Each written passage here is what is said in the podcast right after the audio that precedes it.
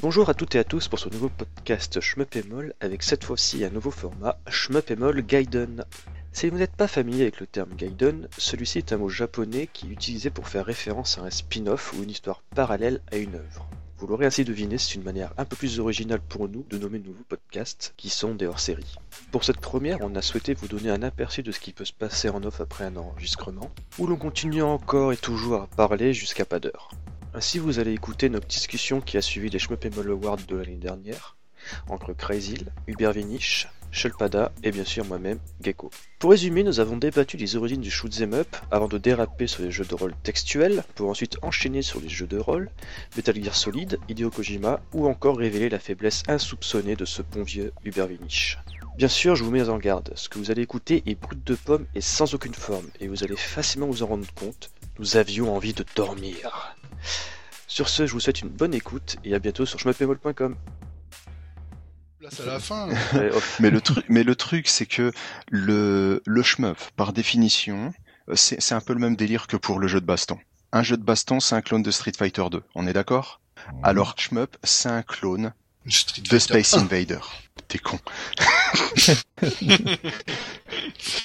Bah quoi, c'est pas, c'est pas un jeu de baston Street Fighter hein Oui, mais un jeu de baston moderne tel qu'on l'entend, un jeu de baston, c'est un clone de Street Fighter 2. Mais un shmup, selon cette logique, c'est un clone de euh, Space Invaders. Le, le truc, c'est que il y a deux écoles, il y a deux, c'est certain, il y a deux écoles qui s'affrontent. Il y a l'école, il y a l'école japonaise où on est dans un style très très traditionnaliste, donc où on fait un jeu d'une telle manière et on va euh, étendre en fait cette manière, on va faire progresser le système. Jeko enregistre, ça c'est intéressant. Mais Je suis il en train enregistre. d'enregistrer. Il enregistre. Cool. Le- donc le, la, la méthode japonaise, c'est on fait progresser le truc. C'est ce qui a donné euh, Gradius, qui est franchement la première véritable grosse progression du truc. C'est-à-dire qu'on a eu le scrolling qui est apparu, on a eu les boss, on a eu le machin, et on arrive au manique, qui est techniquement, c'est toujours Space Invaders, sauf que il y a 30 ans d'évolution de Space Invaders dans le nez. À côté de ça, la politique. Ah, tu penses Ah. Non, je j'en suis certain. Ouais, mais Ouais, mais moi, je suis, en fait, je, pas je suis pas, vois, là. Là, je te rejoins voilà, pas. parce que moi, moi, je suis pas d'accord avec, euh, attends, je- juste par rapport à, à Space Invader, je suis pas d'accord dans le sens où Space Invader, t'es sur une ligne horizontale, c'est une arène, il y a pas de scrolling, tu tires une balle vous, par une vous êtes boulette, donc c'est pas une je viens de évolution. dire que c'est une évolution, bordel de merde. Ouais, Au bout d'un ouais, moment, ouais, tu mais fais avec pas- les- C'est une bi, au moins, c'est une C'est- bifurcation de. Ah ouais, c'est pas tout à fait les- la même chose. vous oubliez les moyens techniques de l'époque. Non. Non. Non, non, il y a des, il y a des trucs contemporains où il y a des, qui sont plus tard, où il y a des, où Non, il je y a du, en du- 1978, il y a scrolling. personne qui fait du scrolling. Mais des, ouais, non, mais si tu remontes à de- aux racines, bah, t'as Non, mais je m'excuse, Space je parle de Space euh, Invaders, donc je parle de 1978, hein. Et ensuite, on parle de ce qui arrive après. Ouais, et ben moi je te parle de trucs qu'il y a encore avant, où euh, c'est à la rigueur la, la racine du, du genre, c'est c'est le arena shooter, etc. Avec euh, Space War. Que je veux te dire, c'est juste un truc que Deleuze disait, c'est qu'un genre, il se définit pas par son début, mais se définit par son milieu. Et euh, je pense que le shmup, c'est pas de, de, de le prendre comme une évolution. Je pense qu'il se définit par son centre. Et son centre, c'est en 86 quand t'as la, la trilogie sacrée qui sort, Gradius, Darius et compagnie. Je m'excuse. Bah, je- mais je pense que si tu vas Xevious- balancer Xevious, pour, pas- app- pour appuyer un argument. euh, Oui, non, non, mais non, c'est mort. C'est une façon, c'est, une ça, façon de mort, parler. n'écoute plus. Alors, n'écoute plus. Mais par exemple, c'est plus une évolution de Xevious, qui lui a déjà toutes les arcanes Ouais. du euh, shoot'em up que de Space, Invader. Moi, je trouve que Space. Invader, c'est autre chose. On, on- je pense pas qu'on peut le placer comme point de départ d'une évolution. Après, c'est mon avis euh, perso. Voilà. Euh, rien de tout ce que vous citez n'existe sans Space Invader. Oui, mais euh, avant Space Invader et Space War, toi, rien n'existe en Space War. On peut Ok. partir comme ça. euh, Space War est un jeu américain. Donc maintenant, vous me laissez finir mon explication. Je vous ai expliqué la méthode japonaise. À côté de ça, aux États-Unis, qui est un autre gros bastion de l'arcade, qui est même le gros bastion de l'arcade puisque c'est là qu'elle est née, Atari a une politique totalement différente. La politique d'Atari, c'est on n'a pas le droit de faire deux fois le même jeu. Donc tu as différents euh, différents développeurs Atari qui euh, en passant à cette époque-là bosse avec une boîte qui s'appelle Simmons, Philips, je sais plus. Un autre, un autre truc. Defender, c'est édité par qui? Oula. Gogol. Ouais, c'est ce que je suis en train de faire. Williams. Voilà, j'étais pas loin. C'était un nom de famille. Enfin bref. Atari et Williams bossent ensemble et en concurrence également. Puisqu'il y en a un qui est un fabricant, l'autre qui est plus un développeur, il y en a un qui édite des trucs, il y en a un qui récupère des licences, le machin est un peu, est un peu bidouillé. Enfin bref. La politique d'Atari, et la politique de Williams, c'est qu'il est interdit de faire deux fois le même jeu.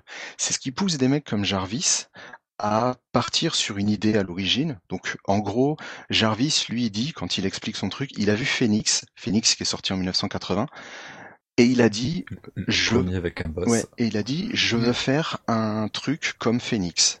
Il va voir euh, son patron, et son patron lui dit, bah euh, non, puisque Phoenix existe déjà, donc tu fais autre chose.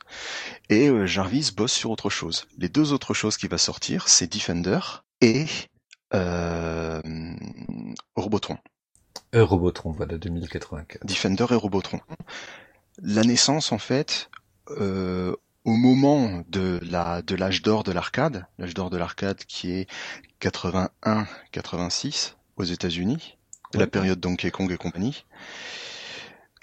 Et euh, ça répond à une logique qui est totalement différente de la logique japonaise. Euh, sachant que avant ça, il y a eu Astéroïde, Astéroïde qui lui clone de Space War. Ah oui, carrément. On est Voilà. bien d'accord. Et donc, on est sur deux origines totalement différentes. Il y a Space War et Astéroïde d'un côté, et l'idée, on fait jamais deux fois la même chose, parce que justement, ben, on a déjà fait deux fois la même chose. Et de l'autre côté, l'approche beaucoup plus traditionnaliste, pardon, du développement japonais, qui va faire évoluer le, une recette avec euh, des nouveaux joueurs, des nouveaux concepteurs, des mecs qui arrivent avec des nouvelles idées, le hardware qui bouge, et ce genre de trucs. Pour partir sur Konami. Konami qui, en 1982, si je dis pas de bêtises, sort Scramble. Hmm, ouais. Scramble, c'est Ouais, pas c'est ce qui a 81 ou généré 82, ensuite oui. Si. Si, si. Bah, si, Si, ouais, si, c'est le Konami, premier en, oui, oui, en scrolling horizontal et C'est le premier scrolling horizontal et compagnie. Euh, Scramble qui sort avant euh, Xevious. C'est pour ça que je le cite. Les mecs ont vu Space Invader, ont joué à Space Invader et se sont inspirés de Space Invader. Sauf que, étant donné que des clones de Space Invader, on avait déjà fait ça, en les bricolant un petit peu, hein, on avait déjà sorti Galaga. Galaga c'est 79. Quand euh, les mecs de Konami arrivent, Konami ça a toujours été euh, le petit garçon edgy de la cour de récré. Vous savez, c'est le type qui veut pas aller jouer avec les autres, euh, qui préfère faire des trucs dans son coin, qui copie un petit peu tout le monde, mais qui dit qu'il fait pas pareil. C'est le sale gosse. Konami, c'est le sale gosse de l'arcade japonaise. Et euh, leur idée, c'est on prend ces idées qu'on a vues, les vaisseaux qui bougent, le fait de tirer sur des trucs, machin, et on fait quelque chose de différent avec. Comme il y avait déjà des idées de scrolling, la technologie avait développé pour faire du scrolling, ils ont réutilisé cette technologie, et puis, étant donné que le format de l'écran fonctionnait mieux pour faire du scrolling à l'horizontale, ils ont décidé de faire un jeu à l'horizontale. Parce que euh, Space Invader se joue avec un écran, euh, un écran retourne, bah, le fameux Yoko. Tate, Tate, Mhm. on est d'accord, c'est Tate? Oui, Yoko Ok. Tate. ouais. Tate, c'est vertical, Ok. Yoko, c'est Bon, donc bref, il y a euh, les Japonais travaillaient en Tate à l'époque, mais ça, ça posait des, euh, les, les premiers jeux de course de Sega sont en Tate, par exemple. Euh, le premier, euh, le premier Monaco qui est sorti en 77, ce qui sera la série avec Aston Senna, histoire de vous resituer après. Euh, donc l'arcade japonaise fonctionne en Yoko à l'époque, en Tate pardon, à l'époque. Et euh, comme la technologie est plus facile à faire passer en Yoko, Konami passe donc en horizontal, crée un scrolling horizontal, petit décor vite fait derrière. On savait le faire puisqu'on faisait ça sur, sur les ordinateurs à l'époque, donc sur les MO5 et sur ce genre de trucs. Et ils ont utilisé cette technologie-là pour faire fonctionner un jeu d'avion d'un genre différent. Complètement repiqué de ce qui avait été fait sur Space Invader et Galaga, de leur propre aveu. Ils ont repiqué ça et ils ont dit avec ça, on fait évoluer. Et de ça va naître Gradius et euh, tout va tout tout tout suit derrière pour le euh, on, peut faire le même généalogie sur le sur le vertical évidemment puisque de Space Invader va arriver le va va arriver Phoenix de Phoenix va arriver euh, Xevious, et de Xevious arrive euh, Tiger Ellie et tous les toits plans derrière, et ces toits plans qui lancent le délire vraiment sur ce qu'on appelle le shoot old school vertical, ces toits plans. Sauf que pour qu'il y ait un shoot old school, il faut qu'il y ait des bases. Et la base commune de tous ces jeux, c'est Space Invader. Simple, Japon, il n'y a pas d'arcade avant Space Invader. T'es sûr il n'y a pas d'arcade avant Space Invader C'est pour ça que je... Non, c'est vraiment Ça- le ça- truc qui lance les, les, Ça- les, ça- les ça- salles ça d'arcade, existe. elles s'appellent des Voilà. Invader House. C'est c'est ça qui le lance populairement. Avant, mais je veux dire, il Ouais. y a personne. Ah. qui- Bien, bien sûr que ça existe avant, voyons. La première Ouais, bande c'est c'est- Pong, c'est en 72. Donc euh, entre so- Mais Non, entre c'est- là, 72 c'est- et pour le- 78, il y a de la marge. hein.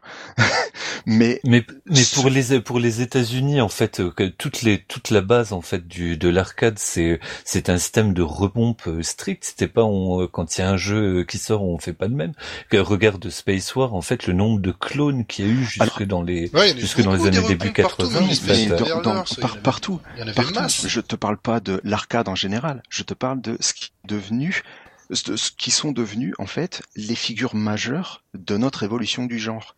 Et on a d'un côté toute la branche japonaise qui naît de Space Invader et la branche américaine qui va naître de la collaboration entre Atari et Williams où le but du jeu c'était de jamais faire deux fois le même jeu. Et on va Mais pourtant, Atari, ils ont Bien fait sûr. plein de fois. Enfin, Bien sûr qu'ils ont fait plein mais de fois. fait Beaucoup de, Mais non, ça, de c'est- clones, c'est- masse de clones même. En fait, ouais, là, c'est peut-être sur le, en fait, que ça se lance parce que toute la préhistoire, en fait, de l'arcade, c'est que une repompe systématique en parfois ne changeant même pas euh, un iota du ouais. jeu précédent, quoi.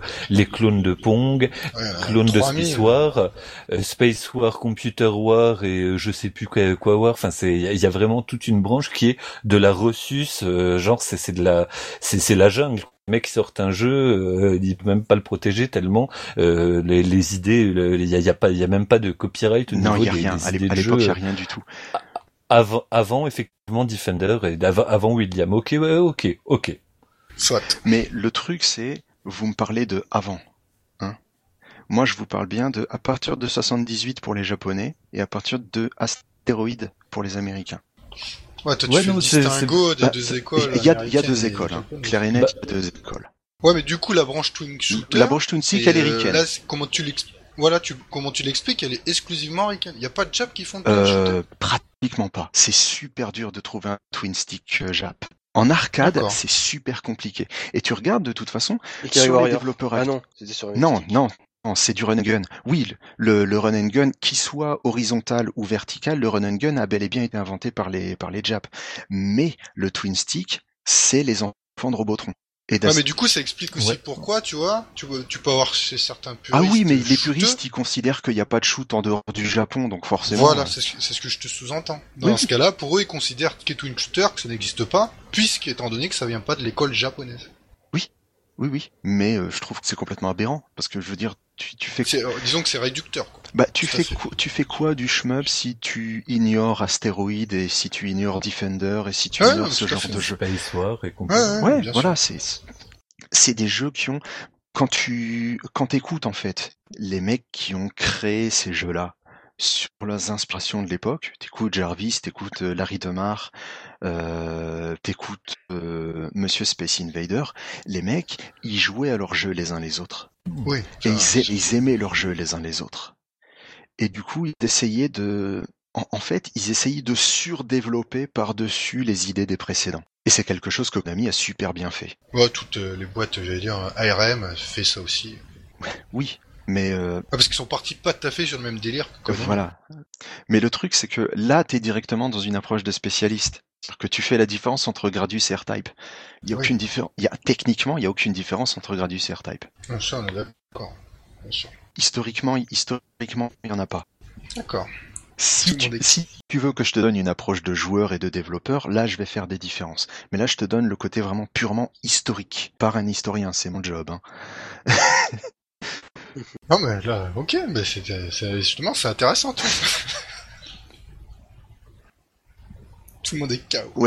Ah oui, Non, mais, non, je- mais là, je- je- mais pour moi, de, Vous êtes tous morts. pour moi, de Space Invader, c'est vrai que ça a toujours été une euh, forme de, de arena shooter. Quand bien même c'est le socle Ah, ça, pour le ça, on était développement. euh, ça. Non, bah, ça, c'est le ça vaisseau pas ne, ne, ne bouge pas, ne, pas ne bouge arena pas à la shooter. ça s'appelle pas verticale. un arena Le vaisseau est posé au sol.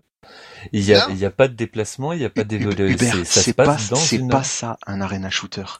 Un arena shooter par, défi- par définition, hein, un arena shooter c'est Robotron. Bah, pour moi, des- ouais, c'est plus un Là twin dans, stick là- shooter. hein. oui mais là t'es dans la- une à la rigueur, si, si tu vas dans une dans, dans une définition euh, arena shooter, moi, ce serait carrément Space War, quoi. Voilà, Space War, Bien que euh, l'arène soit bouclée. ast- astéroïde, ce, ce genre de truc. Ça c'est des shoots en arène. Mais Ah. le, je veux dire la spécificité en fait de, de Space Invader La par rapport spécificité à de tout Space Invader c'est ce qui s'appelle un de tout ce fixed qui naît screen. derrière. Ça s'appelle un shmup à écran fixe, pas un arène. Ouais, mais ouais, mais même le fait que le, le vaisseau puisse pas se déplacer verticalement, ça, ça, ça dit, ça dit C'est quelque une chose qui restri- le singularise. en C'est une fait. restriction mécanique. Ouais, Ok, qu'on soit, qu'on soit clair là-dessus. Avant d'être un choix de gameplay, c'est une restriction mécanique. Les mecs, par rapport à la manière dont ils ont construit leur jeu, ils se sont rendus compte qu'ils pouvaient pas permettre le déplacement vertical de leur jeu, de leur euh, vaisseau. Parce qu'ils sont partis sur une idée qui est ricaine. Ils sont partis sur Breakout. Ah, d'accord, sur les cases Oui. briques. Ils sont cons, c'est rigolo. Pardon. Non, mais je veux dire, la, Moi, je naissance du jeu vidéo, c'est ces deux-là. La naissance du jeu vidéo, c'est Pong et Breakout. T'enlèves Pong et Breakout, il y a rien. Forcément, faut prendre ton inspiration quelque part. Il n'y a pas de jeu vidéo à l'époque au Japon. Le jeu vidéo, c'est un truc qui est américain au début des années 70. Quand les Japonais commencent à s'y intéresser, évidemment, ils importent Euh, des Pong et des Breakout. Euh, attends, euh, là, excusez-moi, il est un peu tard, là, j'ai j'ai pas tout suivi. Euh, Hubert, tu as lu le bouquin de Florent Gorge, euh, les biographies de Tomohiro Nishikado? Je l'ai acheté, je l'ai pas encore lu en fait. Ah bah bravo, parce que j'ai demandé s'il peut... Enfin, il parlait pas de la genèse, des inspirations possibles, comment il est arrivé à créer euh, Space Invaders, en fait. Ouais, ouais, mais non, voilà, tu vois, je suis trop feignant pour lire des lignes. Eh, mais Nintendo, ils ont commencé à quand, à faire quand leur, leur espèce de Game Watch, mais euh, enfin l'antérieur à Game Watch justement. Parce Ah, leur fait, euh, TV, leur TV game, là, leur Ils ont commencé en quelle année, des- en quelle année euh, à faire ça? Ah, je m'en souviens plus. Ils avaient pas commencé à faire une copie de, de Phoenix? Hein, peut-être alors. Je crois que ça s'appelait Firebird ou quelque chose comme ça. Non, mais pour se situer historiquement, quoi. Faire tes cheveux, parce que l'inspiration, ils l'ont bien. Laissons, ils laissons parler l'historien. Le, je sais pas pour ceux d'avant, mais euh, les premiers Ouais. Game Watch, ceux de Gunpei Yoko, le premier c'est Ball en 1980. Ah d'accord. Donc c'est un- de toute façon c'est c'est antérieur dans tous les C'est cas. postérieur. Euh, postérieur, pardon. Mais oui, Et est-ce qu'il n'y a pas un jeu d'Atari en fait dans les mais là c'est euh, je, je sais plus quand est-ce qu'il est sorti mais c'était un jeu où justement te- tu euh, tiens une base de défense terrestre avec euh, des tirs qui sont euh, fixes je crois des coins et au milieu tu peux tirer par trois endroits ça s'appelle et il y a des trucs qui ça descendent Paratrooper.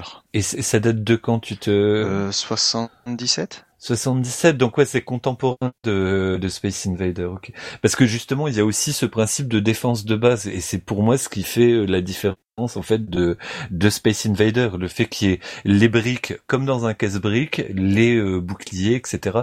C'est, c'est pour, moi, il y a une différence fondamentale, même si ça fait naître tout le reste. Mais après, c'est peut-être couper les le cul en quatre. Compl-. Complètement, ouais. Parce que je te, je te donne le côté inspiration les uns les autres. Je vais pas chercher dans le détail.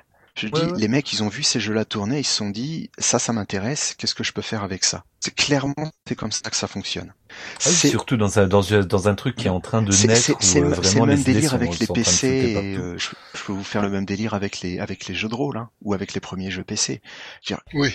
les, les mecs sortent les les modes, donc des jeux des jeux textuels qui se jouent internet sur des systèmes d'exploitation qui s'appellent Plateau, qui fonctionnent uniquement dans les universités américaines. Donc les types font du comme ça du jeu textuel où ils jouent ensemble. Au bout d'un moment, il y en a un qui dit c'est gentil les jeux textuels, mais si on mettait une interface. De cette interface arrivent les deux premiers DND. Donc il y en a un qui est écrit en majuscule, il y en a un qui est écrit en minuscule, et c'est DND avec les lettres 77 et 78. Ensuite, il y a Oubliette, qui est le premier jeu en vue à la première personne. Et après, Ah c'est Oubliette. Ouais. Je savais pas que c'était lui. Oubliette, le premier à la, à la première personne. Et pas. et il y a un mec qui trouve Oubliette génial et qui va inventer Wizardry en 1980. Et le premier jeu de rôle moderne au sens où on entend jeu de rôle, c'est Wizardry en 1980. Euh, D'ailleurs, j'ai une question, euh, parce que t'es bien calé à ce niveau-là? Euh, pourquoi les Japonais sont toujours autant à fond sur Wizardry alors qu'en Occident, euh, c'est une relique du passé, on va dire? La licence, hein, je parle. Pour une raison toute simple, j'ai parlé de traditionnalisme dans le développement. Mhm. Bah, du coup, ils ont, Ouais, ils ont les- pris la base. Et... Voilà, les, les Japonais, honnêtement, ils aiment pas aller ch- chercher des trucs ultra inventifs. Il y a des tarés hein, qui, qui le font, mais d'une manière générale, ils le font pas. C'est les meilleurs. Voilà, c'est pour ça que Nino Kuni 2 qui va sortir ressemble au premier Dragon Quest venu, sachant que même Dragon Quest 11 qui vient de sortir ressemble à Dragon Quest 1. Ah oui, ça.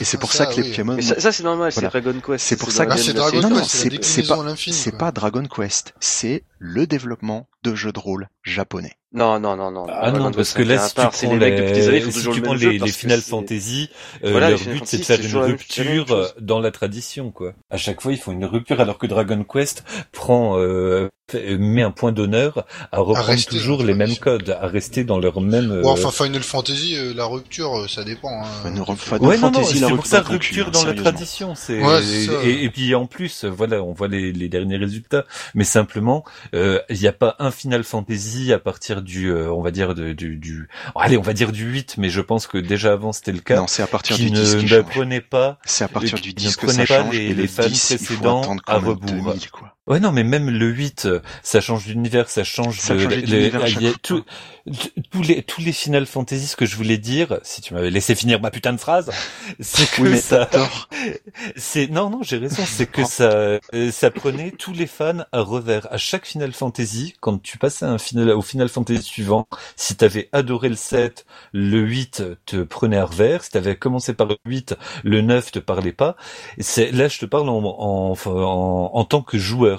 Après, effectivement, le 10, changement de console, il y a une rupture dans le gameplay, Non, il n'y a les pas de rupture et- avec le 10. C'est après le 10 qu'elle se fait la rupture. non, 8, t'as raison, le 10 c'est le 8 en fait en, en amélioré. C'est le 12 redevient une espèce de MMORG, entre guillemets, le 11 moi je le connais pas parce que c'était vraiment un MMORPG Ouais. pour le coup. Et du coup, on l'a pas connu puisqu'il est pas sorti du Japon.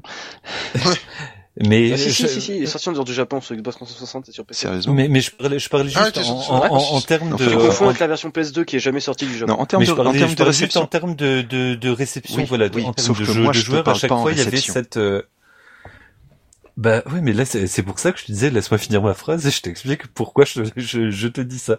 Mais du coup, malgré tout, là aujourd'hui on a une série qui s'appelle Dragon Quest qui ressemble à ses premiers. Final Fantasy marque la rupture à partir du 12 si tu veux. Il y, a, y, a, y a toujours, euh, c'est- pas un systématisme quoi. Euh, Maintenant je refais ma sieste. non mais ouais là, euh, on- j'aimerais bien encore parler hein, les gars, mais il faut que j'aille me coucher là, sinon demain euh, je me lève pas, je peux pas aller travailler. Allez, allez, allez, allez vous coucher, les mecs. C'est dommage parce que là c'était super intéressant. Bon les RPG ça m'intéresse moins, faut reconnaître. mais sur les chemins c'est super intéressant. Allez vous coucher. Y aller quand même. Premier off de podcast, ça dure 25 minutes, ça peut devenir un concept intéressant. Non, moi je trouve que le podcast. Ah, tu le peux off, faire un super tu, tu peux faire un truc l'after, ouais. Ouais, Ouais. L'after, ouais. Enfin bref, bon bah en tout cas merci. L'afterpod. Ouais, je vous laisse. Bonne nuit. Bonne Ouais. nuit Trésil. De toute façon, moi aussi, je vais partir parce que demain, je me lève à 6h. Ah bah moi aussi tu vois donc euh, Bah, voilà. même avant. Copain, Bon allez. je me lève à 6h uniquement pour trouver une place de parking. Magnifique. C'est génial. C'est le futur. Allez, ciao, Ciao. les mecs. bon voyage. Trésil. Bon voyage. Ciao. Ciao. On, on se base uniquement, quand on parle de, de RPG japonais, sur les deux gros. C'est-à-dire Ouais. sur Dragon Quest et sur euh, Final Fantasy. Faut savoir une chose d'abord, c'est que Final Fantasy c'est un projet de la dernière chance et que c'est uniquement du bol si ça a marché. C'est clair. Ouais, c'est la, la genèse du premier, elle est Voilà. hilarante, quoi. Et faut, et faut savoir surtout que ni l'un ni l'autre n'ont inventé le RPG au Japon. Ah oui, clairement. Non, non, c'est. Le RPG Là- au Japon, c'est Falcom. Le RPG Oui, au oui, Japon, c'est. Falcom, et le Ouais, premier ouais. RPG japonais, c'est un roguelike. Mais justement, c'est pour ça que je parle de. Wizardry parce que c'est pour moi Wizard- Wizardry, c'était les Japonais qui déclinent ça à 40 000 sauces. Alors, le truc, c'est que Wizardry, il est très très très prégnant dans l'ADN du RPG japonais classique. Parce que, tout simplement, Dragon Quest est né de l'envie de japoniser Wizardry. Purement et simplement. Tu demandes à n'importe quel mec qui a participé au développement de Dragon Quest, premier du nom, leur inspiration, c'était Wizardry. Ouais. ouais non, mais Ils aimaient bien ils- Ils, ils aimaient le côté graphique aussi de Ultima. Ce qui fait qu'ils ont mélangé les deux. Faut savoir que le papa de Dragon Quest, je me souviens pas de son nom, Ah, euh, putain. son premier, Ah, c'est c'est- deux, pas grave. Ces deux premiers jeux, c'est des jeux d'enquête. Euh, on appellerait ça des jeux de de escape the room, nous maintenant, des jeux de C'est pas, c'est- c'est pas lui qui a fait le jeu. Ça, Euh. ça me dit quelque chose, il y a un jeu qui est très connu comme ça et culte sur Famicom. Ouais, c'est le, le même. Euh... Alors c'est Yuji Ori. hein. Voilà. Voilà. Donc bref, ce monsieur, ces deux premiers jeux qu'il fait, c'est des jeux d'enquête et des jeux de recherche, en gros des point and click. Appelons ça, ce que- appelons ça comme ce que c'est. C'est des point and click. Euh, qui sont en vue à la première personne. Tu visites des tableaux en cliquant un petit peu où tu veux. Et euh, euh, le truc, c'est que il aime bien cette idée, mais il veut faire vraiment un jeu de rôle avec. Ces jeux-là sont inspirés de, du côté labyrinthique de Wizardry, mais sans les mécaniques du jeu de rôle. Il pouvait pas parce que les restrictions techniques de l'époque faisaient qu'il était absolument incapable de savoir comment euh, intégrer toute l'interface et tout le système d'un jeu de rôle sur une cartouche de NES. Ce qu'il fait, c'est qu'il va inventer l'interface de Dragon Quest, qui va devenir l'interface de tous les RPG japonais jusqu'à la PlayStation 2. Ouais. Tous, aucune exception. Je sais, j'ai vérifié. Tous. Ça m'a pris un an et demi. Oh putain. Ouais, mais là, je te crois sur parole, euh, sans problème. Il y a, y a, y a exception qui va. Non, non, Mais- aucune, exception. Mais, Mais, je, euh, je, je voulais tout à l'heure. Excuse-moi parce que je te fais, je fais une parenthèse dans la je parenthèse. prie. Euh, tout à l'heure, tu parlais des aventures textuelles. Ouais. Et est-ce, en fait, euh, Zork, que le- ça te euh, dit quelque chose? Oui, oui, Zo- Zork, eh ben justement, c'est c'est parce que je, je voulais savoir euh, si à tes yeux le, le point and click c'est un prolongement ça et où se place le visual novel par rapport à ça? Est-ce que c'est un courant parallèle ou est-ce que c'est la version simplement japonaise de l'aventure textuelle euh, Est-ce est-ce qu'il y a des liens entre eux, cette espèce de trinité euh, là quoi? Oui. C'est simple. Le jeu d'aventure textuelle, c'est un peu la base euh, de tout le de tout le jeu sur PC. Bah, moi, je l'ai, je, je- je l'ai Voilà. rencontré avec euh, Le- des images sur sur sur CPC, tu sais, la chose de grand tambour, les Ubisoft, Mhm, où ouais, tu tapais les commandes, euh, voilà, à la main. c'est- un peu ça. Ben, la- l'aventure textuelle à la base, c'est uniquement du texte. Donc t'as Ouais. Zork, Ouais, tu, voilà. tu tapes euh, est-ouest, euh, tu, tu tapes nord-sud-est-ouest placé, l'écran te fait une description de l'image que t'as, tu dis ce que tu fais. Il y a certains mots-clés qui fonctionnent, il y en a d'autres qui marchent pas, t'es obligé de tâtonner si t'as pas la notice. Le jeu d'aventure textuelle, techniquement, tout le monde sait comment ça marche. Si vous voulez, je peux vous filer un excellent site de jeu d'aventure textuelle moderne, mais c'est anglophone. Ah, pas de problème. Moi, je, euh, ouais, ouais, je suis d'accord. Euh, ça s'appelle Playfic. Je sais pas si c'est .com ou point... Playfico. Je, je suis incapable de te dire. Tu tapes ça dans Google. tu Oui, voilà, ex- Donc, exactement. Voilà, c'est sur le moteur de Zork et euh, les mots de commande sont toujours les mêmes machins, mais c'est des mecs. En fait, tu peux venir. J'en ai fait une avec un avec un type. Cherche pas mon nom. Hein. tu le trouveras pas. J'ai filé euh, un scénar hein, pour euh, pour faire ce truc-là. Lui, il a codé le machin. Tu peux les faire toi-même. C'est extrêmement efficace. Mais donc bref, c'est l'aventure textuelle, ce qui est à la base. Euh, faut savoir que l'aventure textuelle concerne pas uniquement des jeux d'exploration. Euh, Il y a des mecs qui ont fait des jeux de course textuels. Il y a des mecs qui ont fait des jeux de foot textuels. On a fait des jeux de management textuels, des jeux de boxe. On a fait tout et n'importe quoi textuel. Parce que à la base, on n'avait rien d'autre. Il y a quelque chose qui arrive à un moment. À un moment, il y a une branche qui se fait quand on commence à vouloir développer du graphisme. On est à l'époque au milieu des années 70 et le Mac n'existe pas. Même l'Apple II n'existe pas. Le PC, le, donc ce qu'on, le compatible IBM PC, ce qu'on utilise ça. à l'heure actuelle, naît en 1981. Donc on est loin d'avoir les ordinateurs auquel on est habitué à l'époque, aujourd'hui. À l'époque, on fonctionne sur des systèmes euh, qui sont essentiellement étudiants, donc sur des réseaux, sur des réseaux fermés, mais qui peuvent communiquer à travers tous les États-Unis. L'un de ces systèmes s'appelle Plato. Putain, mais c'est cinglé que les, les, les euh, trucs euh, connectés à l'échelle d'un à l'échelle d'un d'un d'un- d'un internet quoi, en fait. Internet existe depuis la guerre du Vietnam. Ah ouais, ouais non mais c'est c'est ça ça me fait toujours bizarre quoi. Bah oui, plus c'est un intranet C'était DARPA ou ARPA à l'époque, j'en souviens plus. Euh, ARPA. ARPA. ARPA. Donc uniquement pour de la, pour la communication. Évidemment, il a fallu qu'on invente des jeux. C'est le premier truc qu'on fait. On trouve un outil, on invente un jeu avec. C'est comme ça. Vous savez pourquoi d'ailleurs? C'est un mécanisme anthropologique tout simple. hein. C'est pour apprendre. La transmission, elle se fait par le jeu. Ok, donc c'est vrai. Excellent. C'est Non, anthropologique. je on trouve est, ça trop cool quoi. on est, on est Donc le jour où on va ça. découvrir une technologie alien, on va faire en sorte que Doom marche dessus. C'est exactement ça. C'est génial. C'est, on, on est, on est câblé pour ça. On fait des jeux avec. Parce que c'est comme ça qu'on transmet.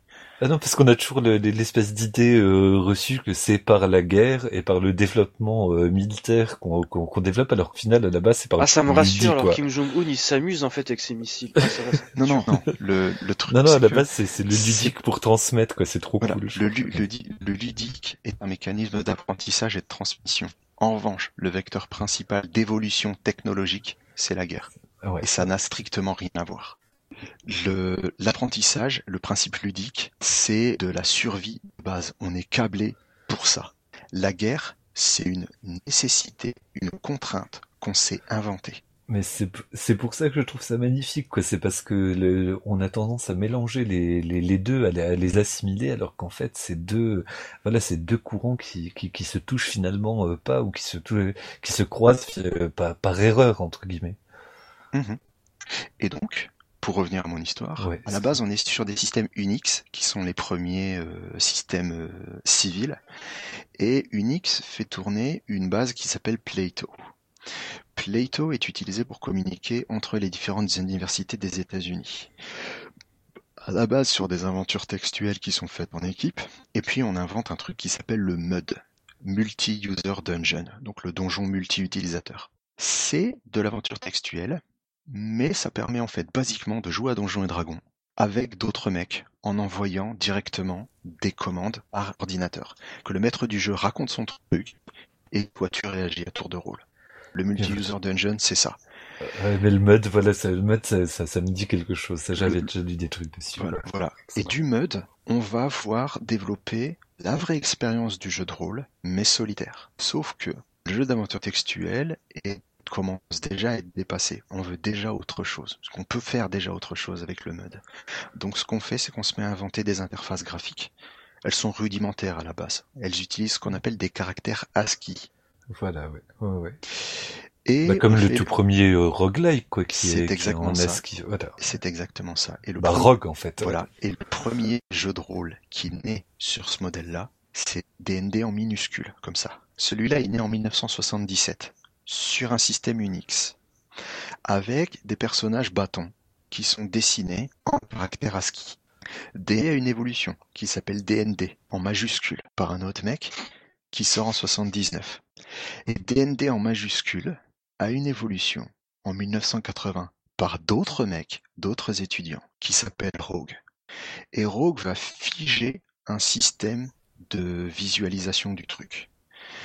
Rogue, il utilise un alpha, un, un, un arrobase, Ouais. Mhm. pour symboliser son personnage, et toute une série de caractères pour symboliser différents monstres, les murs, les portes, les objets. C'est Ouais, ça, c'est que- connu. Il y a même. euh, Parce qu'encore aujourd'hui, il y a des hommages à ça. c'est pas c'est des hommages, c'est encore aujourd'hui 90% des roguelikes sur la planète sont développés en caractère ASCII. Ok, moi je croyais que c'était vraiment de, de- un jeu d'hommage euh, au, euh, au rogue originel, quoi. Euh non, c'est Le jeu dommage, ça serait plus celui qui est tout en 3D mais avec des vrais caractères en fait. Tu vois un arbre de base en 3D se balader dans des décors. Alors Ah ouais, ça ouais, ça, ça ça existe. Moi je sais, justement c'est pour ça que j'en parle. Ça ça existe. Il y a un moteur comme ça qui s'appelle le Devil Eye, quelque chose comme ça, qui permet de faire ce genre de truc. Enfin bref, il y a Rogue donc d'un côté qui est l'arrivée de DND et DND euh, avec une une évolution du même truc. Parallèlement à Rogue, il y a donc Oubliette. Oubliette, c'est la même évolution de DND et DND. mais lui il passe par un autre, euh, un autre filtre, c'est-à-dire que plutôt que de s'emmerder à faire euh, des dessins en vue de dessus, qui sont beaucoup trop compliqués et qui demandent euh, plus de ressources. Donc plutôt que de faire bouger ton personnage et de faire apparaître différents trucs, tu vas incarner ton personnage à la première personne. Et à chaque mouvement que tu vas faire, en gros c'est un jeu d'aventure textuelle avec une interface graphique. Oubliette, c'est ça.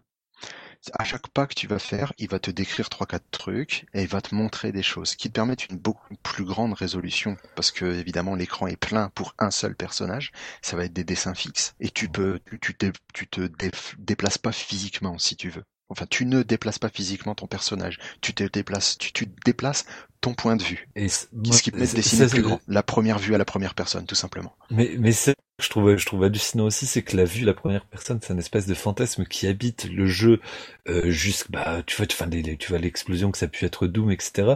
C'est, c'est presque, presque drôle, c'est presque comique que ce soit là à la racine même de du, de, de l'apparition des graphiques dans le, dans le jeu vidéo, quoi. Ben, à la base, pourquoi tu veux, à la base, pourquoi tu veux mettre des graphismes? C'est pour que ce soit plus réaliste et pour que tu te, comment, pour, pour, pour, pour, l'immersion. Pour, l'immersion et pour que ce soit plus réaliste, que tu puisses figurer l'univers d'une d'une meilleure manière. Il n'y a pas de meilleure manière de te figurer un univers que de te le faire passer directement par les yeux. La vue et la première personne, c'est la base du jeu vidéo. Ah c'est pour, mais, de voir que...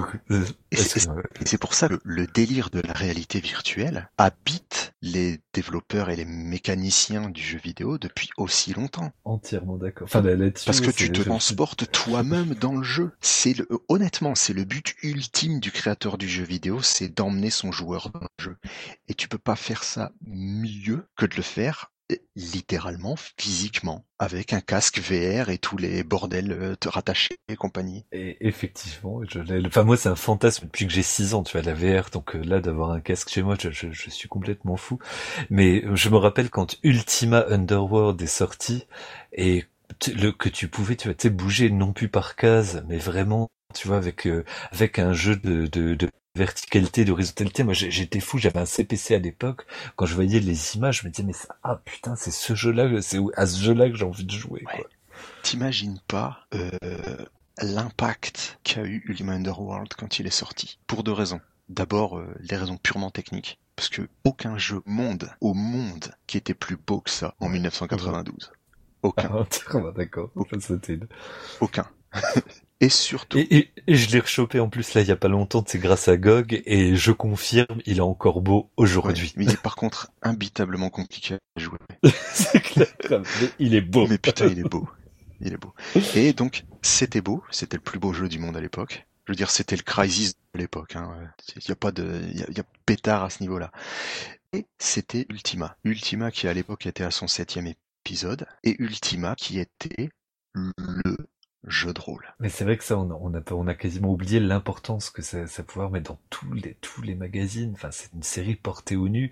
Il y avait, il y avait une, une horloge interne où il y avait des gens qui se croisaient qu'à certains moments. Le, premier Ultima est basé sur une idée à mi-chemin entre le jeu d'aventure et le roguelike. C'est-à-dire que tu lances ton, tu lances ta partie, ton perso, tu fais un truc un peu au pif. Et euh, sachant que avant Ultima, il y a un jeu qui s'appelle Akalabeth, qui lui est inspiré d'Oubliette, à Calabeth qui, d'ailleurs, Richard Garriott, alias Lord British. Richard Garriott, c'est l'Akira Toriyama de l'époque. Le, pas l'Akira Toriyama, le euh, Hideo Kojima de l'époque. Mhm. Je sais pas pourquoi j'ai dit Toriyama. L'Hideo Kojima de l'époque. Tu sais, c'est un grand inventeur, mais c'est aussi un putain de mégalo et c'est un pauvre connard. oh là, t'es cash. oui, mais sérieusement, écoute deux interviews de Kojima, t'as cerné le personnage. Hein. Ouais, ça a l'air comme d'être un gars super cool, quoi. Tu peux bouffer une pizza avec lui, parler de Ah oui, tu peux bouffer une pizza, tu peux bouffer une pizza avec Lord, euh, Lord British aussi, hein. Ça n'empêche pas que c'est un connard. Non, Lord British, que tu vois, le fait de ça va te donner un pseudonyme ou quand même un statut euh, de, de, de, assez royal, tu vois, tu fais ok d'accord, le gars il est un peu mégalo. Ouais, mais bon, à l'époque en 1980, ça fonctionne pas pareil qu'à l'époque de Kojima. Kojima à la base c'est un petit développeur, le type il a bossé sur Penguin Adventure et, et Metal Gear c'est pas son idée. Ah ouais. C'est lui, c'est lui le lead designer, mais Metal Gear c'est pas son idée. C'est un projet qu'on lui a confié. Ça change quand même Le mec, il a basé quoi. toute sa réputation sur un truc qui n'est pas à lui. Le jeu est à lui, mais l'idée, l'univers n'est pas à lui. C'est un petit Metal- côté hilarant Met- quand même. Metal Gear Solide, c'est à lui. Ouais, Et Metal ouais, ouais. Gear Solide, c'est de la merde. Oh. Je suis pas d'accord, Metal Gear Solid, c'est super bien. Dégueulasse, Metal Gear Solide. C'est à ce moment-là que la série part en Qu'est-ce qui couille. dé... Non, mais tu t'es conscient que Metal Gear Solid, c'est qu'une relecture de Metal Gear 2. Que tous les événements de Metal Gear 2 se retrouvent dans Metal Gear Solid. Et précisément, précisément, c'est à partir de ce moment-là que la série part en couille. Mais part Mais violemment dans quel sens Dans quel sens Vas-y, dé- détaille ta pensée, s'il te plaît. Euh, tout le côté méta-jeu, tout T'es le... conscient, t'es conscient que Metal Gear Solid, c'est le seul épisode que beaucoup de femmes apprécient énormément a posteriori parce que c'est justement le, celui qui, qui est le moins pété niveau référence et nanomachine lol et, et subplot et redcon à la con. Oui, je sais. Ah, C'est- quand même le gag du boss final, quoi. Où, euh, où il Le te boss force final, à euh, la change. Euh, comment il s'appelle euh, Quel Psycho Mantis. euh, Psycho Voilà, Mantis. Psycho Mantis Le mec, qui le lit mec ta carte, euh, ta, ta carte mémoire. mémoire et que t'es obligé de le tuer avec le port 2 de la manette. Je m'excuse, mais à partir du moment où t'en arrives à ce Ah, niveau-là débile. J'ai trouvé ça génial. Mais moi, je trouve ça Ah, débile. Arrête. Ah, moi je trouve ça Moi j'ai trouvé ça génial parce que ça brisait le quatrième mur. Et Le justement, c'est le problème. j'ai trouvé un peu, ce que j'ai trouvé un peu débile, c'est, euh, c'était dans ma première partie, t'as le codec qui fait genre, oui, euh, regarde au dos du CD, t'as le codec pour Meryl. Et je crois qu'à ce même moment dans le jeu, tu as vraiment, t'as vraiment un CD dans ton inventaire, en fait. Et moi, comme un golemon, je pensais que c'était ça qu'il fallait interagir. J'ai laissé le jeu pendant deux jours. C'est en, en remettant le disque dans la console que j'ai regardé d'autres de la boîte, j'ai fait, ah putain, les cons! Dans d'autres de la boîte, t'avais le codec de Meryl, et je fais, mais putain, les enculés! C'est voilà. Non, et, puis la, 3, la, la 3D, enfin quand même, tu le, le fait de, de pouvoir... euh, Enfin, enfin, moi, il y a plein de trucs vraiment dans Metal Gear Solid qui m'ont... Qui, qui, qui, qui m'ont... C'est autant, autant que tu, tu craches sur Metal Gear Solid 4, ok, y a pas de souci, il est, il est vachement bizarre. Ouais. Le gars, il a, il a essayé de conclure sa saga euh, totalement pétée en un épisode, il, il, il a fait du mieux qu'il pouvait. Tu peux aussi cracher sur le 5 que j'ai trouvé nul à chier. Hein. Très bon jeu, Pareil. très bon gameplay, histoire euh, nul à chier, c'était pas nécessaire de faire un cinquième épisode. D'autant plus qu'il disait que Peace Walker c'était vraiment le Metal Gear 5 pour lui à l'époque. Enfin bref. Ah, et puis en plus, c'est une série où t'es obligé euh, de relire, si, si t'as pas joué au précédent, dans le mois qui précède, bah tu, tu captes rien à ce qui se passe, c'est un peu abusé. C'est pour ça que J'ai le bien, premier... j'ai bien fait de pas rejouer au, au- à tous les Metal Gear avant Metal Gear 5 parce que ça, ça, ça va servir à rien. le, le seul truc qui est cool à la fin Metal Gear 5, c'est tant pis spoiler, euh, c'est c'est quand tu vois que ah mais en fait tu joues pas le vrai Big Boss. Ah mais en fait c'est c'est pour ça que il est, il est vivant dans le 2. Ah ok d'accord. C'est ça le truc qui est fun. Mais du, du coup, Sinon, et- euh, et- et- sinon tout le reste. Ouais, enfin, de toute manière, ouais, moi, Meta- moi, autant que j'image le reste en tant que créateur, et puis j'attends vraiment, vraiment, vraiment son prochain jeu, là, les euh, Death Je, Stranding. je sens que Death Stranding ça écrit n'importe quoi.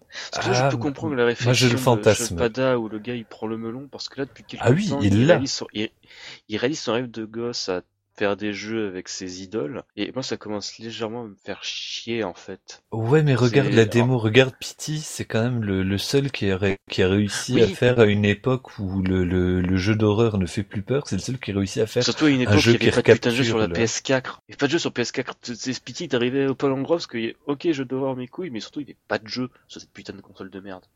À l'époque en vrai. 2014 il y avait rien. Et bon, moi, j'ai pleuré cette intéressant. disparition. J'ai j'ai pleuré le fait que ça, ça, ça Bah moi ça fait chier parce que autant j'ai jamais j'ai jamais pu finir à Silent Hill parce que je, Ah si. je- ces jeux me font stresser, ils me font chier dessus. Ah, euh, je suis fan de, de c'est Silent Hill vois- premier et deuxième. c'est c'est gamin, gamin quand je jouais à Resident Evil, j'avais une technique à moi, c'était je coupe le champ de la télévision et je mets la chaîne IFI à fond, comme ça j'ai moins peur. La lumière, les yeux plissés. J'ai faire ça avec Silent Hill, j'ai fait je fais caca dans ma culotte. Mais ça ne marche pas du tout. Je suis mort de tu vois, quand j'ai- même. ça être le matin avec les oiseaux qui chantent, une musique joyeuse en arrière-fond, Silent Hill me fait chier dans mon froc. Ouais, il réussit vraiment son, son pari, Silent Hill. C'est que ça soit le 1, le 2, le 3 j'y ai pas joué, euh, le 4 non plus, on donne pas, on va pas en parler. Mais honnêtement, euh, Pity, j'ai réussi à choper la démo. J'avais été, en fait, je l'avais associé à mon compte à l'époque où t'es sorti, j'ai réussi à Ouais, moi j'ai pas pensé à le faire et du coup je peux pas. ce jeu, tu, tu joues, tu fais oh ça va, c'est pas effrayant. En fait, c'est euh, c'est juste, en fait, t'as beau parcourir le couloir 40 000 fois, c'est c'est juste des trucs random qui se passent quoi. Tu t'y attends pas et c'est c'est c'est super stressant. C'est pitié, je suis pas arrivé au bout. Ah, et puis il y a une ambiance ultra pesante. Enfin, c'est c'est vraiment, enfin, bah, même en vidéo, En ça fait, fonctionne, quoi. Le, le truc, c'est que j'ai vu des gens y jouer, les Scream. J'ai pas spécialement eu peur. J'ai vu un gars en parler, j'ai pas spécialement eu peur, il m'est discret. Quand il joue au jeu, et que d'un coup, tu vois la radio qui passe. Donc déjà, la radio, tu vois, genre, oui, euh, machin a tué toute sa famille. Et tu, vois- tu vois, c'est créé de manière assez légère par le, le présentateur. Et que d'un coup, tu, tu passes... Putain, c'est qui Facebook quand je flippe Je viens d'y penser, j'ai rien d'y penser à ça. Parce qu'avant, tu passes devant la radio, et le gars, il va faire... Euh, il va dire, watch behind you. Tu vois, il va Hmm. dire, regarde derrière toi. Elle est derrière. Et, et là, j'ai fait, oh putain, avant de dire ça, j'ai des frissons dans, le- dans, dans, dans le dos, quoi. Je me sens pas bien. en plus, tu sais, la voix avec les, les, le- les grésillements et tout. C'est- Pity, c'est un jeu qui me fait vraiment, c'est un jeu qui fait flipper sur la longueur. Silent Hill me met à l'aise, met mal à l'aise, il met mal à l'aise dès le départ. Tu te sens pas à l'aise. Pity, c'est l'équivalent d'aller pisser, d'aller voir, tu vois, t'as ta para qui fume une nuit, t'as envie de pisser un coup. Pour moi, le début de Pity, c'est ça. Sauf que c'est, sauf vois que tu vois, quand tu, vois, sauf que tu vas au niveau, tu vas rentrer au niveau des chiottes, tu fais, ah merde, mais en fait, je suis au bout du- couloir. Et là, ça devient flippant. Putain, c'est Et vrai que la c'est une lumière ne fonctionne ça. pas, et il y a des bruits C'est bizarres. c'est pity, c'est l'équivalent d'aller pisser aux chiottes euh, tard le soir. Sauf que tu restes blo- bloqué dans une boucle infinie. Putain, cette comparaison que j'ai chopée à 23 heures, génial. J'ai Et jamais pensé, je pense que maintenant. Et je, je voulais juste te demander, du coup, euh, la, les, euh, bah, bah, bah, non, bordel, les, gra- les visual novels, en fait, ils se placent euh, comment dans la chronologie? Est-ce que c'est un courant parallèle ou est-ce que ils suivent l'évolution en fait que tu décrivais? Je crois qu'on a perdu. Ils s- Ouais, il s'est déconnecté.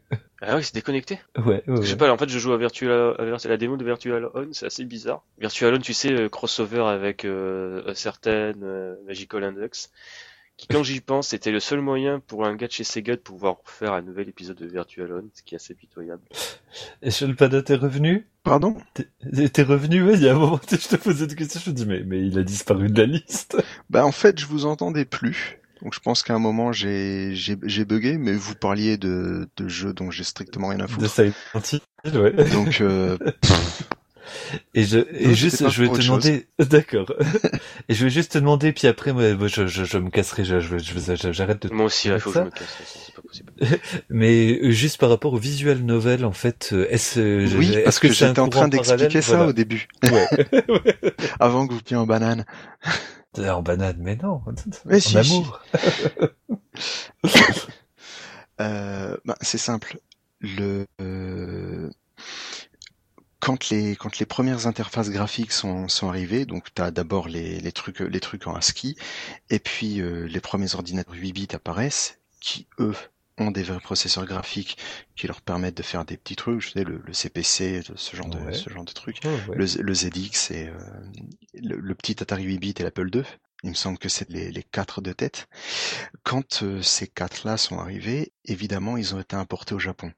Et le Commodore fabrique- 64, quand même. Le Commodore 64. Oui, le, C- le C64. Le C64, c'est un peu l'ordinateur le plus vendu au monde. Grave. Donc bref, Euh, évidemment, ces appareils sont importés au Japon. Euh, au Japon, on, on utilise des ordinateurs dans le cadre euh, professionnel. Très très peu des missiles. Pour une raison toute simple, euh, vous avez déjà vu une maison japonaise? Oui. Il n'y a pas de salon. Non. Oui, bizarrement, Donc en tu- termes de place, ça se gère pas comme Ah, ça. donc quoi. tu le mets où ton ordinateur? Donc les gens chez eux n'utilisent pas d'ordinateur. En revanche, c'est un truc qui va commencer à être assez, euh, qui va être à la mode, tout simplement. Populaire, voilà, c'est le mot que je cherchais. C'est assez populaire chez les étudiants. Ils vont commencer à bricoler des trucs. Et évidemment, quand les premiers jeux à interface graphique vont se pointer, donc euh, c'est euh, essentiellement des jeux Sierra, hein, les premiers jeux King Quest et ce genre de trucs qui apparaissent euh, au milieu des années 80. Ces jeux d'aventure-là vont arriver avec les jeux de rôle, avec le machin, avec tous ces jeux-là qui sont super lourds en histoire? Parce que les jeux d'action à l'époque, faut pas rêver, hein, faut aller les chercher en arcade. hein. Sur les ordinateurs, ça marche pas. On n'a pas assez, de, clair. on n'a pas assez de puissance de calcul, les écrans rafraîchissent pas assez vite, ça marche pas. Ah, la cruauté de Target Renegade sur Ouais. CPC, c'est un souvenir. Mais donc t'as ces, t'as vraiment deux types de jeux très différents qui se, qui se développent en arcade et en, et, et à la maison. Sachant qu'en plus, le jeu de salon de base, c'est la console Pong. donc euh, ou l'Atari 2006. Et quand les premiers ordinateurs japonais vont apparaître, donc euh, le PC 88, le PC 98 qui apparaît très vite, hein, c'est le 98 c'est 88. Hein. le 88 c'est 80, 84 ou 86, je sais plus. 82 peut-être. Enfin donc bref, tout début des années 80, le, le FM7, le comment ça s'appelle? Le MSX. C'est ça. Tout le tout le hardware MSX qu'il y a, de- qu'il y a derrière. Ces jeux-là vont permettre donc de faire des jeux avec des vrais graphismes et ben on va commencer à adapter les jeux d'aventure textuelle avec des vrais dessins. Et ça va être un délire vraiment uniquement japonais. C'est-à-dire que nous, on va aller vers King Quest, on va aller vers les, euh, vers Zack McCracken, vers les jeux LucasArts où on va brancher une souris et on va cliquer sur l'écran. Les Japonais, eux, ils vont rester sur le modèle textuel. En, Et en élaborant, en, en, En en élaborant se dirigeant vers le vers le quelque roman, chose de- quoi. en faisant quelque chose de complètement différent et surtout en faisant quelque chose que les Européens, les Occidentaux en général ne vont pas faire. Les éroguer. C'est ce que j'allais dire, rajouter des tentacules, mais voilà, au final, c'était pas loin. Le point de départ, l'explosion des visual novels au Japon, c'est les éroguer sur PC 88. Et ça, moi, je souffre de, du, de l'absence de traduction de plein de trucs qui ont l'air vraiment très You bons, know. notamment dans l'univers de Lovecraft. Ah bah, you know, il y a une traduction, par exemple. Donc, je, je, Ah, je ouais, de toute façon, c'est un, un monument du visual novel. Ah ouais, grave. Vraiment, c'est C'est d'ailleurs euh, quand, quand 5PB a voulu faire un remake, euh, il y avait genre une levée de bouclier des fans japonais parce que euh, c'est c'est un peu spécial parce qu'en fait le compositeur c'était euh, Ryu Memoto qui est décédé Oui, d'un cancer que- euh, tu- assez tu- jeune m'excuses et tu aussi le 30 compositeur, aussi le, excuse-moi, aussi le scénariste qui est décédé et les fans disaient Ah, on peut pas faire ça sans eux en fait. Ouais, le, le truc qui est là aussi, qui est très très important par rapport aux japonais, c'est que euh, les, ils font pas de différence entre quel type d'art et quel type de, de média tu pratiques. Les mecs qui écrivent des histoires et qui composent des musiques pour les jeux vidéo sont des auteurs au même titre que les types qui font des films, écrivent des bouquins. Il y a une grande différence comme ça chez nous euh, en, en Occident. Au Japon, ils la font pas. C'est pour ça que les, euh, les voice actors sont à ce point starifiés chez eux. Oui, oui. Et le système des idols, c'est le même délire. Je veux dire, c'est des top modèles, c'est des romancières et c'est des, c'est des actrices et des, c'est des chanteuses en même temps, quoi. Et le, le truc, c'est que à partir du moment où tu as ce système qui est, inspi- qui est euh, tiré de, de la manière qu'ils ont de faire des mangas, hein, tout simplement.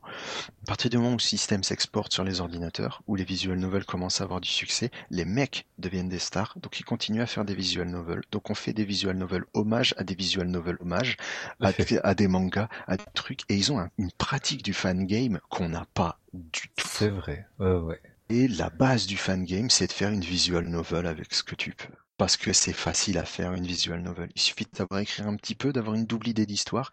Et franchement, les fanfics, c'est ce qui se lit le plus sur Internet. Donc ben, tu fais des jeux vidéo avec tes fanfics. Et c'est pour ça que le a vraiment parti aussi loin au Japon, la visual novel.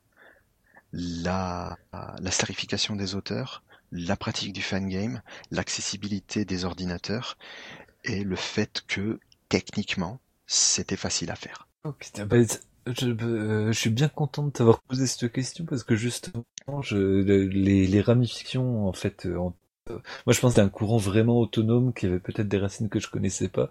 Au final, j'avais écrit un article il pas longtemps dessus où je faisais un lien entre, euh, bah, tu vois, entre l'aventure textuelle, le clic, le visual novel, mais j'étais pas sûr de moi. Donc là, tu confirmes pas mal de trucs que j'ai un peu avancé à l'arrache. C'est deux courants différents, un peu dans le même, de la même manière que les Japonais continuent à faire des Dragon Quest et des Pokémon, alors que nous on est passé à Witcher et Fallout 4. Ok. euh. Et heureusement, ici, ils nous font des Sayano Una, puis des... Sayonuna, tu peux pas citer un meilleur exemple? non, non, parce que je l'aime beaucoup, la musique est belle, les tentacules sont belles. Moi a connais rien en visual novel. La seule à Euh, laquelle c'est un truc super glauque où en fait c'est une loli euh, qui est un alien, si je dis pas de bêtises, Non, et euh, en fait tu te rends compte qu'elle te fait bouffer de, de, de, de, de- des macabées, quelque chose comme ça. Non, non, en fait, le, le c'est un mec qui se réveille et qui voit le monde complètement décharné, comme si euh, il était composé de chair euh, à la Lovecraft, comme ça. Il reconnaît plus ses amis ni rien, et la seule personne qu'il voit sous des traits humains, c'est une espèce de petite, bah, de petite loli, comme ça. Et en fait, euh, il se trouve que voilà, c'est du mec qui a un problème au niveau du cerveau qui inverse euh, des trucs. Là, la meuf c'est un monstre et le reste du monde est normal, quoi et il choisit de vivre dans ce monde monstrueux. Enfin, c'est assez, Ah, euh, c'est assez, beau en fait. Oui, mais je, si je dis pas de bêtises, ça a été écrit par Gen Ouais, Urobuchi, qui est le scénariste de Magica euh, Madoka. Voilà. C'est euh, donc euh, il y, a, il y a tout ce côté dramatique de Magica Madoka que tu retrouves vraiment ce, ce sens du drame et du dilemme quoi dans, dans le truc. C'est pour ça Je- que tu sais que ce mec, il écrit ses histoires en partant de la fin, de mémoire? comme Alan Poe, c'est la leçon Alan Poe. Tu commences par la fin, ensuite tu en fait, regrimpes si en dis pas de arrière. bêtises, il sait à peu près ce qu'il veut faire à la fin de son histoire et après il, il remonte en arrière. Bah, C'est voilà, c'est la méthode que Alan Poe posait pour euh, faire des bonnes des bonnes nouvelles à twist.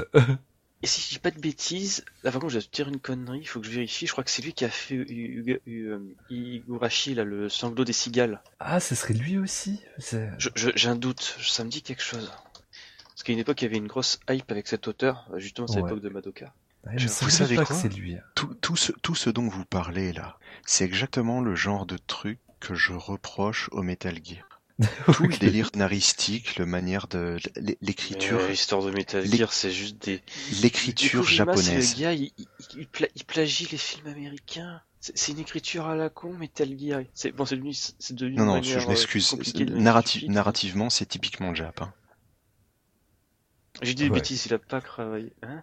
Non, non, il a pas bossé dessus. Et effectivement, c'est typiquement Jap, mais avec des références sur-américaines. Oui, oui, les références Mais sont sur ouais, ouais, l'écriture côté, le est côté visuel. Mais je te parle vraiment du type d'écriture. Et euh, ça va, hein, euh, j'ai un peu bossé mon truc sur les RPG, de l'écriture japonaise. J'en ai mangé mon dû. Hein. Mais tu n'aimes Et- pas les petits garçons qui vont sauver le monde avec les petites filles et... Euh, non, ça me, gêne, ça me gêne, je m'en fous qu'il y ait des lolis ou des conneries comme ça. Le, je te parle de narration. Je te parle pas du sujet. Ah ouais, de type de narration, de, Je te parle de la du narration. fonctionnement de la La narration. façon dont les, les jeux sont construits, dont les histoires avancent. Les jeux hyper narratifs japonais, je supporte pas. Vraiment pas. J'aime pas leur manière de raconter des histoires. Donc effectivement, je comprends que tu bloques sur des euh, sur, des Metal Gear ou quoi, parce que c'est c'est vraiment clairement, euh, malgré toutes les références qui sont à l'américaine, voilà la façon de raconter, c'est ouais, c'est Voilà. Uber D'autant que euh, je vous dis ça en vous parlant de d'un point de vue jeu vidéo, mais j'en ai parlé un petit peu avec Hubert euh, en MP, je pense il y a pas super longtemps. Ma formation à la base, avant d'être euh, guide conférencier, ce que je suis à l'heure actuelle, donc euh, historien, j'ai bossé dans le, enfin j'ai fait des études d'art et j'ai bossé spécialement le sujet narratif, euh, l'é- l'évolution du sujet narratif euh, à travers les à travers les périodes. C'est un truc. Si tu fais un P de de machin qui colle pas narrativement ou s'il y a un je veux dire, c'est des machins que j'ai étudiés. J'ai étudié des milliards de textes comme ça. Euh, ça me saute aux yeux. Il y a des trucs comme ça, ça me Ouais, mais du Je coup, je comprends mieux ta, voilà, ta, ta rigueur euh, quasi obsessionnelle et le fait qu'il y ait des choses qui te hérissent viscéralement parce que, bah, forcément, c'est pareil, c'est pareil au cinéma. Je veux dire, je comprends le principe du cinéma. J'aime bien le principe du cinéma. Mais à partir J'aime bien aussi le cinéma, euh, des, des chambres, obs- des salles obscures, tout voilà. ça. Mais J'aime beaucoup ça. non, non, Je, bonjour, je suis pas un alien, je suis pas un reptile. non. Ce que je veux dire, c'est le fait Je comprends d'être. vos histoires qui bougent, là. Voilà. je comprends. Et Le fait d'être, donc, excuse-moi. Le, le fait d'être euh, prisonnier, en fait, d'un rythme de narration et d'une manière de raconter une histoire pendant une certaine durée. Et les passages où t'es pas capable de l'attention du réalisateur, de, de ton spectateur, ou les passages où tu fais euh, une merde dans ton, ton truc, où narrativement ça colle pas, tu sais. Il y a une saute de rythme, il y a un problème. C'est des machins que j'ai aidés. Donc c'est des machins qui me sautent aux yeux. Et c'est insupportable de, de papoter en fait avec des gens qui apprécient un film au premier degré parce que c'est quelque chose que je ne sais plus faire. Ouais, dire, même des que j'aime bien parce qu'ils sont débiles, je veux dire, les Fast and Furious, j'adore ça. Je sais qu'ils sont débiles et j'aime bien les regarder en laissant mon cerveau à l'entrée de la salle. Mais je vois toutes les merdes du scénar, toutes les astuces de montage, tout le bordel, tu- je le vois. Eh Mais, ouais, mais ça c'est ultra cruel en fait de plus être euh, de, de pouvoir euh, avoir euh, euh, subir la magie du cinéma sans non, tu sais la, la, la magie de la nation les ruses de narration C'est, c'est- A- avoir une conscience trop aiguë du Voilà. truc ça te gâche autre- complètement le D'un autre côté, d'un autre côté, quand les mecs trouvent des astuces absolument géniales, Euh, je peux en parler pendant trois jours. Hein. Le, mec, le mec ouvre une astuce de scénar qui me retourne, ou le gars qui, je vois venir le dénouement, tu sais. Ouais, ouais, ouais. Et le mec, sur une astuce de montage, sur un petit machin, je vois l'astuce, hein. c'est pas là le problème. Mais le type, sur une astuce comme ça, il arrive à me surprendre par la manière dont il va développer sa fin. J'ai eu ça il y a pas super longtemps sur euh, Ex Machina. Vous savez le, le film avec euh, avec la petite robot euh, Ah, ok, Qui- d'accord, tu parles pas de Nex Machina. Ex Oui, oui, oui. Ex Machina Oui, oui, oui. Ouais, avec euh, comment elle s'appelle? La future Lara Croft. Ah, bordel. Ali- Alicia Ah. Vikander. Ils vont faire un nouveau film Lara Croft? La future Lara Croft. Alicia Vikander, elle est Lara Croft dans le film qui va sortir l'année prochaine. Il y a un film Lara Croft qui va Ouais, sortir. l'année prochaine. Ouais. Oh putain. Il Oh, de ça. la, a l'air d'être Mais du coup, ça a l'air d'être de la merde. Enfin bref, ce Ah, truc-là, c'est étonnant. Voilà, ce truc-là, j'ai vu la fin euh, sur un dialogue, moment, parce que la ah manière bon, dont tu m'as c'est fait peur. manière dont c'est filmé, en fait, tu vois le changement de rapport de force entre ce personnage du robot qui est interrogé au début, un mec qui vient faire le de Turing en fait pour savoir si euh, il sait faire la différence entre, enfin, s'il voit que c'est un robot ou si, si juste en lui parlant, il pense que c'est un être humain. C'est la base de- du test pour les IA. Ouais. Tu les fais interagir avec un être humain sans Ah le ouais. dire. Et euh, si le mec arrive à détecter que c'est une IA, euh, le, té- le, le- le test échoue. Basiquement, C'est parce qu'il fait ce qui est la base de Blade Runner. c'est exactement ça. C'est pour ça qu'on fait le, le test du Void Camp et compagnie, qui est complètement bullshit, hein, le Void Camp. Parce que l'empathie, ça se détecte pas comme ça. Enfin bref, sur la manière dont est monté un des dialogues, vers le milieu du film, j'ai vu la fin. C'est-à-dire que j'ai compris que la pépette, elle prenait l'ascendant sur, enfin la pépette, la robot, elle Ouais, prenait ouais. l'ascendant sur le sur le mec et qu'elle le manipulait et que lui rentrait ouais, ça, et que, tu et le- que lui le- rentrait à fond dans son jeu. Donc ça tu le remarques par des astuces de montage, la manière dont le le rapport d'échelle se fait, elle est placée plus haute que lui, c'est elle qui est en position dominante dans la scène. Ce genre de truc, c'est le, mach- le genre de truc que je détecte. En revanche, ce que j'ai pas vu venir, c'est la façon dont il allait lancer son dénouement. Et j'adore quand un film arrive à faire ça. C'est-à-dire que je sais ce qui se passe. Le scénario, c'est bon, j'ai pigé. Je suis super bon euh, aux, aux séries de détectives. hein. Mais en plus, voilà, les, les, les codes visuels, quand, quand, quand tu connais les codes du cinéma et les narrations, effectivement, rien qu'une position de caméra, ça peut te, te donner, euh, enfin, c'est même Ça pas donne des des indices, indices. ça peut un te, un truc ça peut te raconter l'histoire, quoi. Le- but du jeu, le truc avec un Mais, film. mais du coup, qu'est-ce qui t'avait surpris juste, euh, que, que- que- qu'est-ce qui t'a surpris dans, dans Ex Machina? Parce que ça, je, je l'avais. Le fait qu'elle laisse en fait complètement les deux humains se détruire l'un l'autre sur un rapport de force. C'est-à-dire qu'elle a pigé comment son créateur fonctionne et elle a pigé comment euh, son prétendant fonctionne. Parce que c'est clairement dans ce, dans ce Oui. rôle-là qui se Oui, pose. oui. À partir du moment où elle arrive à lui faire piger que c'est lui qui doit agir pour la libérer, parce qu'elle peut pas se libérer elle-même, parce qu'elle est prisonnière de, du, de la terreur de son dieu, euh, lui, il doit tuer son père. Et c'est une métaphore amoureuse super facile. Hein. Il y en a des, il y en a ouais. des kilos dans toutes les, dans, dans tous les trucs. Mais Ah, puis La- c'était pas dérangeant en plus dans ce film. voilà. Et la manière dont c'est fait. Par contre, ce qui est dérangeant, c'est les passages avec le, avec l'autre robot, l'asiatique, et le, et Vikander quand elle, euh, quand elle mutile son corps de robot. Je suis super sensible là au phénomène de la vallée dérangeante. Et ces scènes me terrifient. Ah, donc moi, ça, ça m'avait justement séduit le truc là. Mais justement, je suis sensible, mais j'ai un tu, goût tu- tu vois pour le, le malaise, quoi. tu vois le, le clip de Björk, euh, All is Oui. of Love. Oui, oui, oui. oui. Ok, ce clip me fait peur au premier degré. Mais je peux comprendre, mais à 200%, je veux bien, très très bien ce que tu.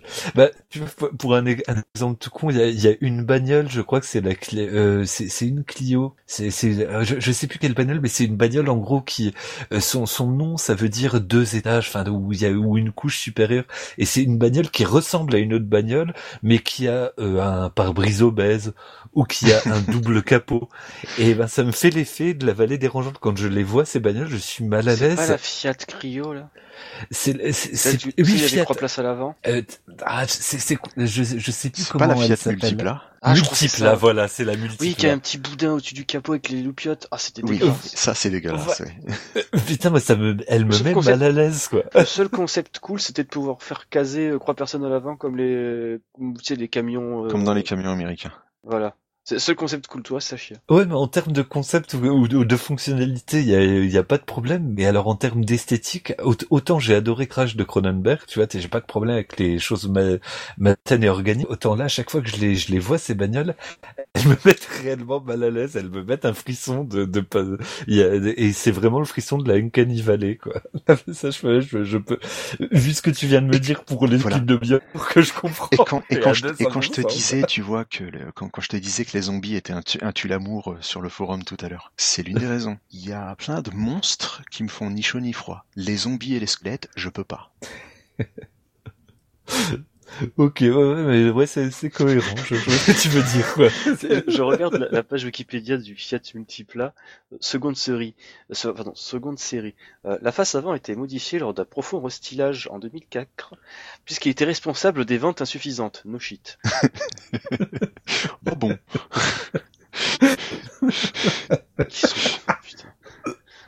je sais pas du tout comment ce film, comment ce, cette voiture est sortie de, est sortie du stade euh, projet. Je- je- Enfin, euh, en tout cas, il faut vraiment qu'il y ait un esprit malade en termes de design, quoi, qu'il qu'il y ait personne qui dise, ouais, cette bagnole est moche. bien, et elle me fait peur.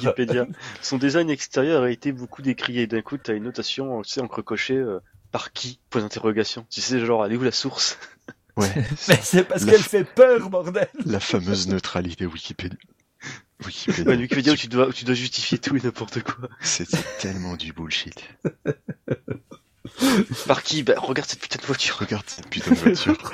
Regarde Là, elle est obèse, elle a des bourrelets, elle est bizarre. elle fait peur. tous les tests automobiles de l'époque, Auto Plus, euh, tous les magazines de, de bagnoles que je lisais à l'époque, tous ils ont dit le multiple est dégueulasse. Ah oui, non, mais y a pas photo, ça saute tellement aux yeux. T'as vraiment l'impression que c'est un mutant, enfin un truc euh, génétiquement euh, pas propre, quoi. ouais, voilà. c'est- genre, c'est genre rive qui lui. Ouais, les, les, les, les mecs qui faisaient les tests, donc les, les vrais testeurs automobiles, tu sais, des mecs qui sont censés garder leur, euh, leur, leur- leur Objectif. jugement relativement objectif, ils disaient oui, c'est sympa à conduire, c'est un bon monospace, les trois places à l'avant, elles marchent et compagnie, mais qui voudrait rentrer dans cette bagnole? Attends, j'ai pas compris, je suis en train de bailler. L'idée c'est oui, elle se conduit bien. Qui Ouais. voudrait rentrer dans cette bagnole pour commencer? Tellement vrai. Elle Ah peut ouais, bien non, se mais conduire, si j'ai je- pas envie de rentrer dedans, j'en ai rien à foutre. hein. Ah putain, ouais, là, là, là, je vais même couper la page des photos parce qu'elle me met vraiment mal à l'aise, quoi. J'ai appris son existence il y a une semaine. À chaque fois que j'en vois une, maintenant, euh, maintenant je les vois toutes déjà. À chaque fois que j'en vois une, je suis pas bien. Alors, durant, euh, si on se fait un jour une IRL, je viens avec un multiplat. Tu, viens avec un t-shirt avec un imprimé du multiplat. Et je viens dans un multiplat que j'aurais loué. Et viens, Hubert, monte. Viens, viens, on est bien. Viens, on est Allez, bien. viens. On est bien. Emma. voilà, tu, tu, tu peux mettre viens. des lolis, tu peux mettre des, des films de Cronenberg, des tentacules et tout, mais tu mets une Mais pas le multiplat. Je, voilà. Je jouerai La à Silent Hill tout seul. Dans voilà, je- Fiat toute pourrie des années de T'es 98. obligé de changer ta signature maintenant. Doit, elle doit dire non, pas le multiplat. Ah oui, vas-y, fais-le. non, non, il, il faut, il faut pas que je révèle mon. Ouais. Faut pas qu'il Non, révèle sa le reste faiblesse. du monde. Tu sais, ça risque de finir dans un after de podcast, tout ça. donc, euh, non, mais je vais être obligé. Voilà, chacun ses phobies, quoi. Il y a, il y a un pote qui a peur des, des chauves-souris. Bon, bah, moi, c'est des multiples, C'est quand même, c'est la phobie la plus ridicule du monde, hein. Arachnophobe, tout ça, je peux bien comprendre qu'avoir peur d'un multiplat. Eh, c'est parce que tu vois pas ce que je vois quand je regarde ce multiplat. Moi, je peux pas voir ce que tu vois tout court. Quand je regarde ces anti-brouillards, je vois les abîmes. Non, c'est son bourrelet en dessous du, du, de, parce qu'il y a un des modèles, il y a vraiment un, Oui, oui. Un- Le un premier modèle, il y a un au-dessus de- bourrelet, voilà. il y a un bourrelet en dessous du pare-brise avant. Et le deux, et le deuxième est plus subtil, mais c'est euh, le capot qui a une sorte de double capot. C'est comme s'il y avait deux bagnoles Oui, qui étaient rentrées dans le dans, dans dans la machine de la mouche et qui étaient ressorties en une seule. quoi. Cette c'est voiture l'impression que est un bug donne, de quoi. collision. c'est clair, c'est exactement ça. mais sur sur ces bonnes paroles, Il faut parce que là, je- partir. Voilà, parce que je leur fais me pisser dessus, vraiment. Allez vous, allez vous coucher, les mecs. Non, mais moi, ouais, parce que, parce que vous dites oh, ne fait plus de sens, de toute façon. J'ai me depuis plus d'une heure. Allez. Je dirais même depuis bon. le podcast sur les, les, les, les bandes son. en tout cas, bah... en tout cas, merci pour cette excellente soirée. J'étais bien content de discuter avec vous et c'était un bon petit podcast et des putains de discussions. En fait, je, vous aime, euh, les gars. Euh, il faut, il faut que ça soit de temps en temps. À bientôt. Je vous embrasse et je vous salue. ciao. Au revoir, bon voyage. Ciao, bye. plus, plus. ciao.